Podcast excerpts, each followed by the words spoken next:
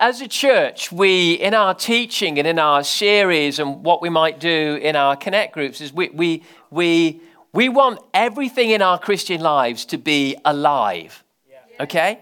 So we'll go visit the field of faith and we'll dig it over and stir it up and make sure it's healthy. And, then we'll, we want our, we'll go visit the field of relationships and we'll dig that over and we'll talk about connect groups and life in circles and friendship and forgiveness and parenting and all this kind of stuff. Um, we'll visit fields from time to time and we'll dig them over together. Why? Because we want every area in our holistic Christian life to be alive. That's what we're here to do. We go and we dig the field of healing and miracles and signs and wonders until we go, there's life in that field that looks like the kingdom of God that Jesus was talking about. Amen? Yeah. So we're going to go visit a field that we don't visit too often. It's the field of money and finance and wealth and debt and possessions. Thanks, Mum. And that wasn't even a joke. You know, there are over 500 verses about prayer in the Bible. There are almost 500 verses on faith. There are over 2,000 about money. It's a huge subject, and who knows, it's an important subject. We kind of don't touch it because as Brits, we're a bit twitchy about it. But, you know, I like doing twitchy stuff, so let's all twitch together, right? I'll have you twitching by the end if, uh, if I'm any good. I don't know, maybe we think it's a private thing, but that, that's very cultural. That the fact that money is a private thing. Maybe we think it's a dirty thing. What's the most misquoted verse in the Bible? Money is the root of all evil. Did I get it right? No. no, I got it wrong. The love of money is the root of all evil.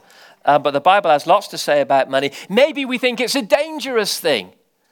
Now, there you'd be right. Yeah. Finances, part of the fact that it's written about so much is not that God doesn't want you to have stuff, but he, what he would say is, but there is a dangerous side to it. It's like you want your children to grow up and drive a car, but at the same time as being good to them, you know you're giving them something that's dangerous too. So it's a blessing, but it's something you have to be wise about to handle it well. Um, so we're going to look at it. Maybe we think it's unspiritual. Maybe we think it's American. Lay your hand on the screen, get out your credit card in Jesus' name. But actually, without getting into any daft areas, I want us to look biblically at wealth. Is that okay? Turn to person next, you say, This is for you. Maybe we think of it a little bit like healing. You know, sometimes when you teach on healing, uh, people want to go stick their fingers in the air and go la la la la la la la. Well, what I mean by that is we don't want to think that we have a responsibility involvement here. Yeah. It's just. It, life would be easier, would it not, if it was just que sera, sera, what he wills, he wills. Whatever happens must have been the will of God. But the Bible doesn't teach that. Right. Um, cynicism can sound intelligent but be deeply stupid. And what we must get our opinions around is how God thinks, because he doesn't think like a Brit. Sorry, Africans, he doesn't think like an African either.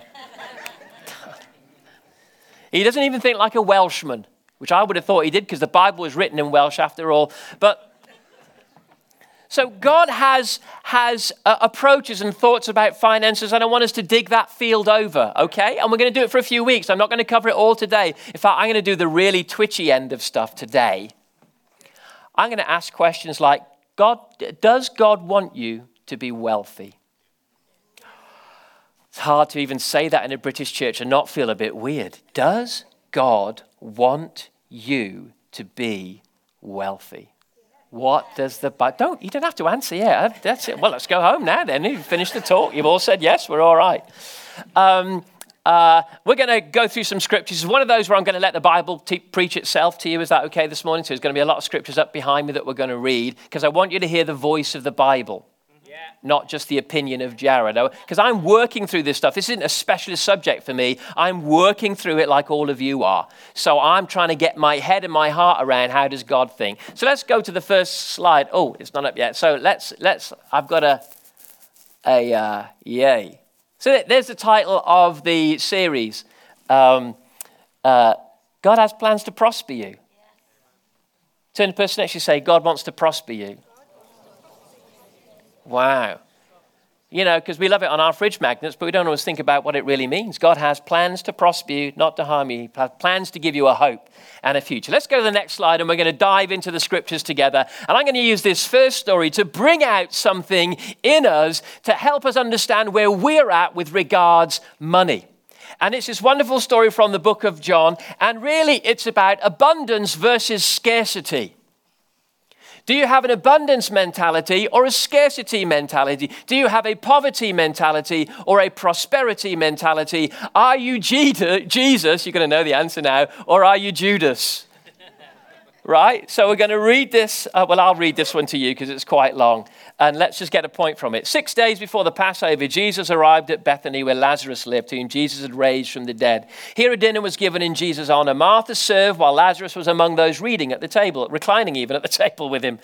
Uh, then Mary took about a pint of pure nard, an expensive perfume. She poured it on Jesus' feet and wiped his feet with her hair, and the house was filled with the fragrance of the perfume. But one of his disciples, Judas, was late, who was later to betray him, objected. Why wasn't this perfume sold and the money given to the poor? It was worth a year's wages. He did not say this because he cared about the poor, but because he was a thief.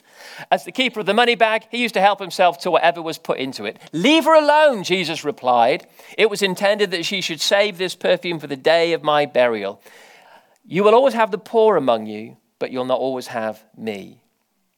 If I took a, a bottle of perfume that I told you this morning was worth £20,000 and I pay for it out of church finances. Thanks, Mum, again. and I say, guys, I just really feel this morning as an act of worship, this is worth £20,000. We're just going to smash it on the, on the floor, let the perfume fill the room, and just worship Jesus and say, Jesus, that's what you're worth to us. What would your heart do? Jesus said, Don't worry about the poor, worship. Not, not always worry about the poor, but in the context of this, worship. Jesus had an abundance mentality. In other words, there's plenty more where that came from. Whereas I don't know about you, do you want to know my response? Would have been, What are you doing? How much Judas is in all of us? Come on, work with me. See, this identifies where we think things are, are, at. If we panic over a moment of extravagance that was beautiful and that Jesus, the Son of God, approved and said was the right thing to do, if we panic because we've given away something and now this is what scarcity people do. If I give away that, I won't have anything left. But we have a God who's able to take a jar of oil and have it so it doesn't run out. The more you give, the more is in there. He can take loaves and fishes, and every time you divide them and give away, they become more. God doesn't have a scarcity mentality, He has an abundance mentality.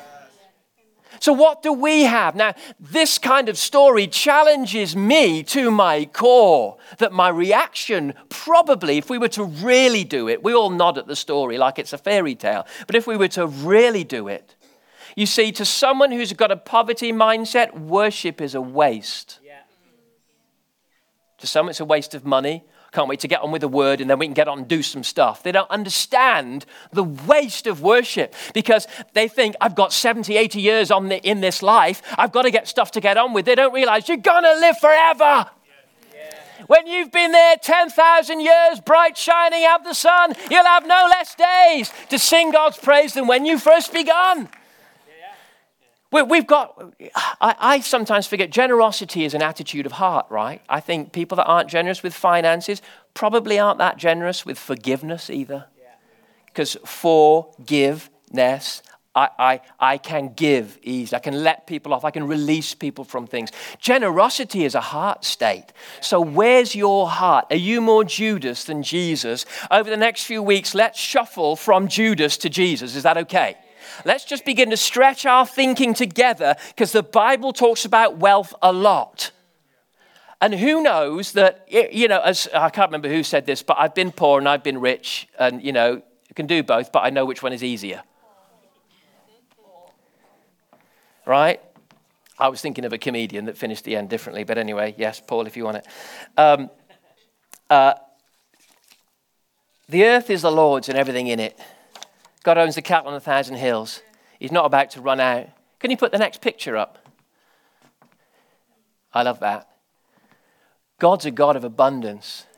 Scarcity people think he's about to run out of grace, like grace is a brook that you put your cup into. And I wonder if he's got the capacity to forgive me again today. It's the, it's the 20th time I've done that this month, and I'm coming back for forgiveness again. And yet, I think God's grace is like an ocean up to your neck in the goodness of God. I think God's healing is abundant, He doesn't run out. We have a, a scarcity mentality, but He has an abundance mentality. God's wealth, He is not about to run out of finances. God is not your bank balance. God is bigger than your bank balance. Amen. He's greater than your earnings. He's bigger than your boss. If your boss is Jehovah Jireh to you, you're in trouble. Don't make your boss your provider. God is your provider. And if we can just learn to open and crack open some windows of heaven and realize it's not just my paycheck, it's not just my benefits, it's not just my pension, but God is my provider, maybe I can creak open some windows there, creak open some, and let abundance come into my life. And we'll learn why He would want to do that as we go along. So, does God want you to be wealthy? Why should we just read some scriptures? Let's do it. Okay, God's view of wealth. Next slide. I'm just going to read these to you. You can read some of them with me as we get to some shorter ones. And let's just do an overview, just a few of the 2000 scriptures on wealth. Deuteronomy 8:18. But remember the Lord your God. Listen to this, for it is he who gives you the ability to produce wealth and so confirms his covenant, which he swore to your forefathers as it is today. That's, that's them speaking about coming into the promised land. And he's saying, guys, God gives you the ability to produce wealth. Yeah. Wow. All our heroes, you know, Abraham, Isaac, Jacob, they were all, the Bible uses words like very rich. Yeah. Say very rich. Very rich. Feels weird on your lips, doesn't it? There you go. Deuteronomy 28. And this is the the wonderful chapter about blessings and curses if you obey and disobey. Listen to this if you fully obey the Lord your God, carefully follow all his commands I give you today.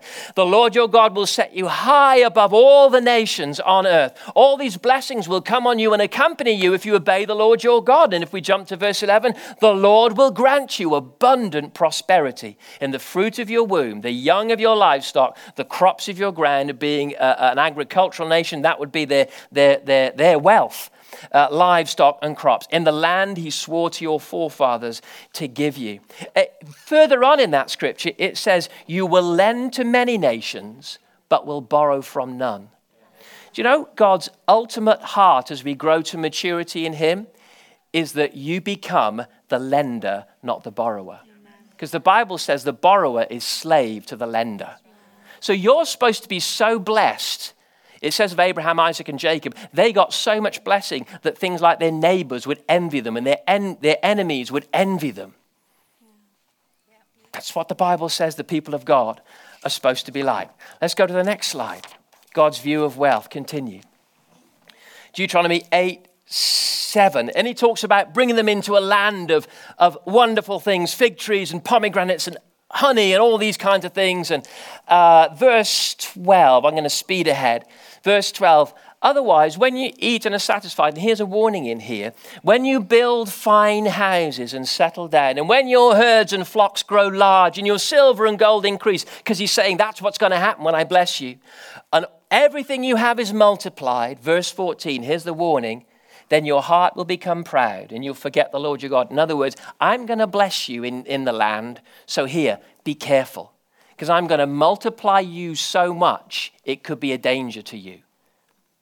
The, the tone of all of Scripture, if you take all of it, is this I want to bless you. As, as an, you, are, you might have moments of need. The apostle says, I know what it is to abound, I know what it is to abase. In other words, to have much and to have nothing. I, I, know how to do both those things. I can be content. So there's moments when he was bobbing in a storm in the seas, okay, and he had nothing.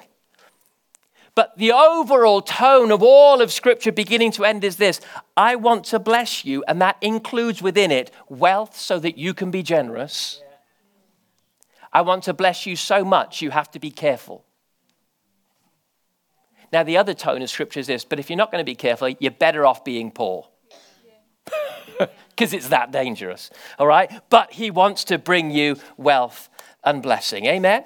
Uh, uh, next uh, slide, please. Wealth in Psalms and Proverbs. Psalm 100. 12, verse 1. Should we read this together? Blessed is the man who fears the Lord, who finds great delight in his commands. His children will be mighty in the land. The generation of the upright will be blessed. Wealth and riches are in his house, and his righteousness endures forever. Let's read Proverbs 3 9. Honor the Lord with your wealth and with the first fruit of your crops. Then your barns will be filled to overflowing, and your vats will brim over with new wine. Proverbs 8:18. Let me read this one because it's a bit more involved. This is wisdom talking. If you get wisdom, see if you go after wealth you end up in trouble. But if you go after the kingdom and after wisdom you end up in blessing. Okay? So it's not about having a greedy heart. It's about having a God fearing, God seeking heart. And, and the, the, the result of that is the blessing of wealth. This is wisdom talking. I love those who love me, and those who seek me find me. With me are riches and honor, enduring wealth and prosperity. My fruit is better than fine gold. What I yield surpasses choice silver. I walk in the way of righteousness along paths of justice, bestowing wealth on those who love me and making their treasuries full. Wow. Proverbs 10 15, the wealth of the rich is a fortified city. Go to the next slide, please. Again, continued wealth in Psalms and Proverbs. Let me read them to make them quick. The blessing of the Lord brings wealth, and he adds no trouble to it. A good man leaves an inheritance to his children's children. The wealth of the wise is a crown. The Lord, humility and the fear of the Lord brings wealth and honor and life. That's the Old Testament. Should we do a little bit of new? Go to the next slide. Wealth in the New Testament. And my God, come on, we know it, will meet all your needs according to his glorious riches in Christ Jesus. God is able to make all grace abound to you so that in all things at all times, having all that you need, you will abound. Can you say abound? I like words like that. Abound in every good work. You will be made rich in every way so that you can be generous on every occasion and through us your generosity will result in thanksgiving to God. For you know the grace of our Lord Jesus Christ, that though he was rich, yet for your sakes he became poor, so that through his poverty you might become rich. 1 Timothy 6:17 Put your hope in God who richly provides us with everything for our enjoyment. There's, there's, there's loads, um, here we go.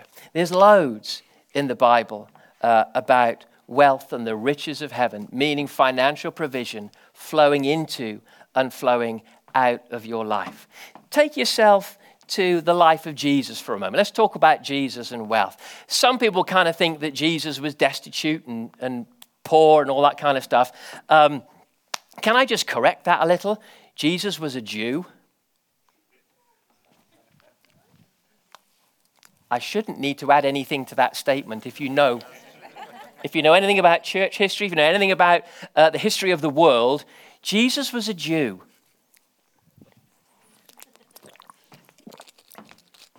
You know, when the Bible says, train a child in the way he should go, and when he's old, he won't depart from it, the context there is money. Jews talk about money and teach about money a lot. And because of the Abrahamic covenant, right back to the beginning, when God, as part of his relationship with them, said, And, you, and you'll be wealthy, wealth will come your way, because I want you to be a blessing in the earth. Okay? Uh, I remember living in Gibraltar, it was the Jews that really blessed us. It really helped us in some ways as a church and as a family. Uh, there, there are things that are in Jewish culture that if we fully grasp them, we would begin to understand Jesus was not destitute. When he said to people things like, sell everything you've got, it was to get to the heart of a problem, which was the problem of the heart. So, what you need to do to fix your heart is do some giving and it'll adjust something in your heart. But actually, the whole tone of Scripture is that the people of God should have a measure of the kingdom's wealth flowing through their lives. So, let's go to the Nativity and think of Jesus for a minute. What did the wise men bring him? So these wise men, we don't know that it was three, it could have been two, it could have been 20, we don't know. But they turn up to this little Jewish businessman and Jewish girl that was giving birth in a stable, not because they were poor, but because there was no room in the inn. And they bring them gold, frankincense, and myrrh. Now they give gold, frankincense, and myrrh to a Jewish family. Now, unlike us who would go and buy a bigger TV, this Jewish businessman, Joseph, would have invested it. He would have bought some more fields and rented them back to farmers. He would have extended his business. He would have invested it so that in the years to come, the family would have more and more. This was a Jewish family. They were savvy with finances, they were wise about finances. You sit around a Jewish table, they're going to be saying, Don't you go buying a brand new car, it loses 20% the moment you drive off the garage with it, you buy a one year old car. A Jew would tell you, don't be going, getting loans for loads of stuff. You get a loan for a, for, for a house, that's fine because there's value in the house. Get a, get a loan to leverage a business and move a business forward, that's fine because you're going to make money, but don't go taking out loads of loans. Why? We're supposed to be the lenders, not the borrowers. There was a wisdom around the table, and they would have been growing in wisdom all the time. Now, tradition tells us that Joseph would have uh, probably was dead by the time Jesus was going into his ministry at around 30. So he was now the head man of the household. Jesus was not poor or destitute, he had finances. Um, firstly, everywhere he went, at least 80 staff went with him. Can you say entourage? He took an entourage everywhere. Now, do you think that was cheap? When we did Doncaster Dome, we took about 80 staff members. We all went over and we stayed for one night in the glorious Campanile Hotel. And we looked after in a very, in a fairly frugal way, actually, uh, 80 staff uh, for a day and a half, essentially. And it cost us £3,000 to look after 80 people for a day and a half. Jesus did that for three and a half years. He had, he had uh, noble women from Herod's household traveling with him because they also put into the coffers. In fact, you know, when Jesus fed the 5,000, do you remember what he said? Do you remember the story? So there's 5,000 men, and then there's women and there's children. So let's say conservatively there's at least 15,000 people there. And the disciples are saying, You need to send them away so they can go and eat. It's getting late. And Jesus said, You give them something to eat. And so they, you can imagine the disciples getting back together and kind of, what have we got? A few loaves, you know, they've nicked a packed lunch off one poor kid. And they bring it to the, to the Savior and kind of, this is, this is all we've got. Uh, and this is what they said to him unless you want us to go and buy food. You mean they had enough money on them to pay for lunch for 15,000 people? Yes. In fact, there was so much money, Jesus didn't ever stop Judas embezzling from the, from the money thing because he had an abundance mentality. He says, it's irrelevant. Let, let him take. We've got enough. And even if we don't, I'll just open the mouth of the fish and pay my taxes. He had an abundance mentality. So, who was Jesus really? He was a man that he came from a business family and they had wealth so that he was able to fund this ministry and touch lives all across the Galilean countryside. Jesus was not poor. Look at what Jesus says about wealth. Go to the next verse up there.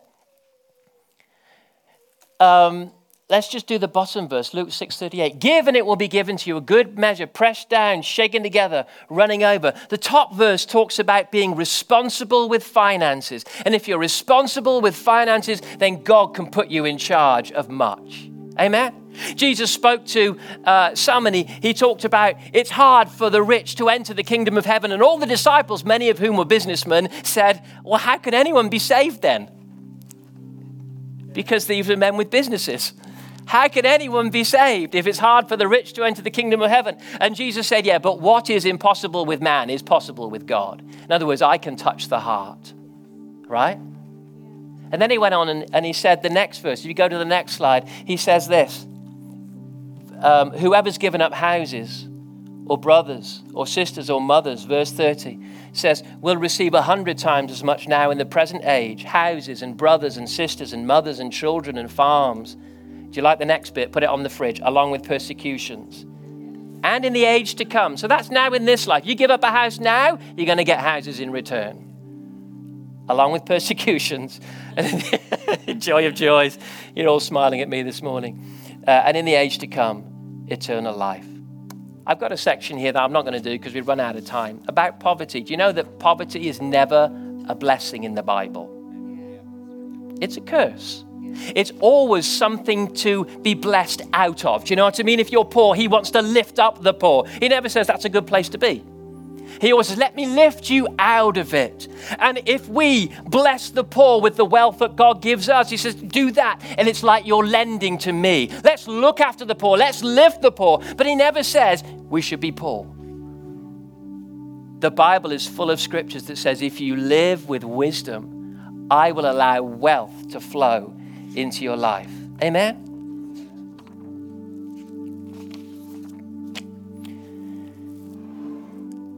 You know, in a church family like ours, this is a bit anecdotal now, but there might be 5, 10, 20 people that walk around, and you might know them because you might have come onto the nice end of this. They'll walk around with a brown envelope, may come up to you one Sunday and go, I was just praying about you the other day. And they just give you a little envelope, 50 quid in it, sometimes 100, sometimes 500. I know people in this room that have given others cars and bought each other's, you know, paid for rent and bought each other shopping on a certain week. Can you imagine if we go to the next slide? Can you imagine if not just 10 or 20 people had the let, us not talk about heart state for a moment because that's a, we're going to go to there in the next couple of weeks but had the financial capacity to be such a blessing would you, in your lifetime, like to give a few cars to people? Do you want the revelation? You've got to have a few cars to give. Would you like to pay off someone's mortgage? You need a lot of money in the bank to do that. Do we want to build some church buildings and build some schools and send some missionaries around the world? The church needs finances to do that. Do you want to get to when your child is reaching that kind of driving age and you kind of think, oh, I so want to buy such and such a car because they're reaching that age and you're, you know, you're trying to teach them to save for it, but then you realize how much the insurance costs. Who knows that it takes wealth to be a blessing? Right? You, uh, can you imagine, instead of 10 or 15 people that have got everything I'm talking about today, who stroll around going, you know, I was thinking about you, or I noticed this, and they just, they give 100, 500, 1,000 pound gifts out. They're in this room. Can you imagine if it was 100 of us? Imagine if 200 of us, there's over 600 members in Revive Church. Can you imagine if 300 members had the financial capacity to walk up to young mums and say, I'm going to pay your rent for this quarter. Or I know you've just lost your job. Here's something. What this place would be like. Do you want to know what it would be like? It'd be like the book of Acts. These well known scriptures, go for the underlined bits behind me. It is a mark of revival to have fields to be able to sell to have houses to be able to give up. They met from house to house. Don't think everybody everywhere has to give up houses. God wants you to have a house yeah. to give away sometime. A, a, a, church was going through a building project. It's just, just the other week I heard this, and somebody had said to, to one of our guys, Oh, so and so selling their house to be able to give a 100,000 into the building fund. And I just said, Yeah, but their culture's a bit different. They all own lots of houses. See, uh, we've not got a very big business culture as a church. So it's quite common for people to have two, four, six, eight houses, be renting them out. So when somebody says, I'm going to sell a house and give the finances to the kingdom, or I'm going to pay, or I'm going to give a house to someone, it's having the sustenance, the, the capability to be able to do it. So I want to stretch you this morning. Does God, I'm going to say the really crude phrase Does God want you to be wealthy? I believe, yes, He does. Doesn't mean we won't go through moments that are really tight and sacrificial when you write checks that are really painful, but you've got to have the money in the bank to write those checks. Is your heart an abundant heart or a scarcity heart? I guess by the quietness in here this morning, this is challenging. Here's a thought, and this is our ending thought. Um, in 2007, Vicky and I bought a house. It's the one, that's the one we're in right now. We bought a house. And it was a, a, a, good stretch and a good challenge for us to buy a house. And then Vicky turned 30 that year. And so I said to Vicky, Vicky, it's your 30th birthday, 2007. Um, what do you want to do? Oh, I'd love to spend my birthday in New York. Oh, right, I said with a smile on my face. But inside, I was feeling like you're feeling right now. How the heck is that going to happen? So I went back to God, say, God, um, you know this wife you gave me? um, we've just bought a house, and I'm really grateful for that. But scarcity mentality thinks it's about to run out, you see. So we kind of go so far, but we, we kind of set our lines. What do we think we're worth? What do we think is appropriate? Smash a bottle of perfume on the floor. It's time to get inappropriate in God. I went to God and said, God, uh, we just bought a house, and so uh, there's a lot of money. Um, and now she wants to go to New York. This wife you gave me for a birthday, and I've looked at it on the internet, and it's a lot more than going to Butlins. Could you change her heart, Lord?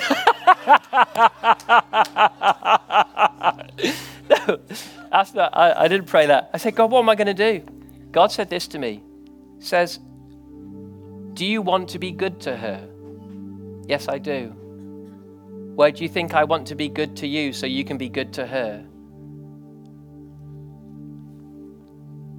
That's all I needed to hear. We booked it somehow. One of those things, you know, with, with money in God's hands, you don't know how it stretches, but it stretched, and it all happened. And we had a great time in New York. Do you think God wants to be good to you? And you think God wants to be good to you, to be good to others? I was struck just in the last, uh, I think it was yesterday sometime, I was meditating on the story of the prodigal son. You've got the younger son, takes all the wealth, off he goes and squanders it. He comes back into the arms of a loving father. There's celebration, there's joy, there's hugs, there's a party. Then you get the miserable older brother, scarcity mentality brother, Judas brother, poverty mentality brother, comes back and says, What are you doing having a party? He's just squandered all the wealth. And Jesus has given us a picture of our Heavenly Father. And the father says to the elder son, He said, Everything I have is yours. You've just never taken it. The son had gone, I've worked so hard for you and I've never asked for a thing. And the father looks at him as if, Well, that's wrong. What is all of this to you? I've worked hard for you and I've never asked for a thing. That's not what God wants. Everything I have is yours, is what he's saying. You're my sons. Just like God wants a man to be kind to his wife and treat her. God looks at everyone in this room today and says, You're my children. Would you let me bless you? Everything I have is yours. I believe God is going to break a poverty spirit off this church. God is not just a debt counselor, God is a get debt canceller. He just wipes it out. Let's stand together in the presence of God. God has the capacity to wipe out debt. I'm not saying that all debt is always bad, but who knows? Anybody here, like me, you've done some dumb stuff in your time. You've ended up bad decisions, shiny things in shiny shops. And you end up in uncontrolled debt silly debt. Let's just close our eyes in God's presence. I want you to think. I know it's a heart stretching thing that I'm talking about this morning. If you think it's hard to hear, can you imagine how hard it is to preach? Because how misunderstood this could be. But I'm hit this morning by the love of God for every one of you. Poverty is a restricting curse, scarcity is a restriction. God wants you to have so that you can be blessed and be a blessing.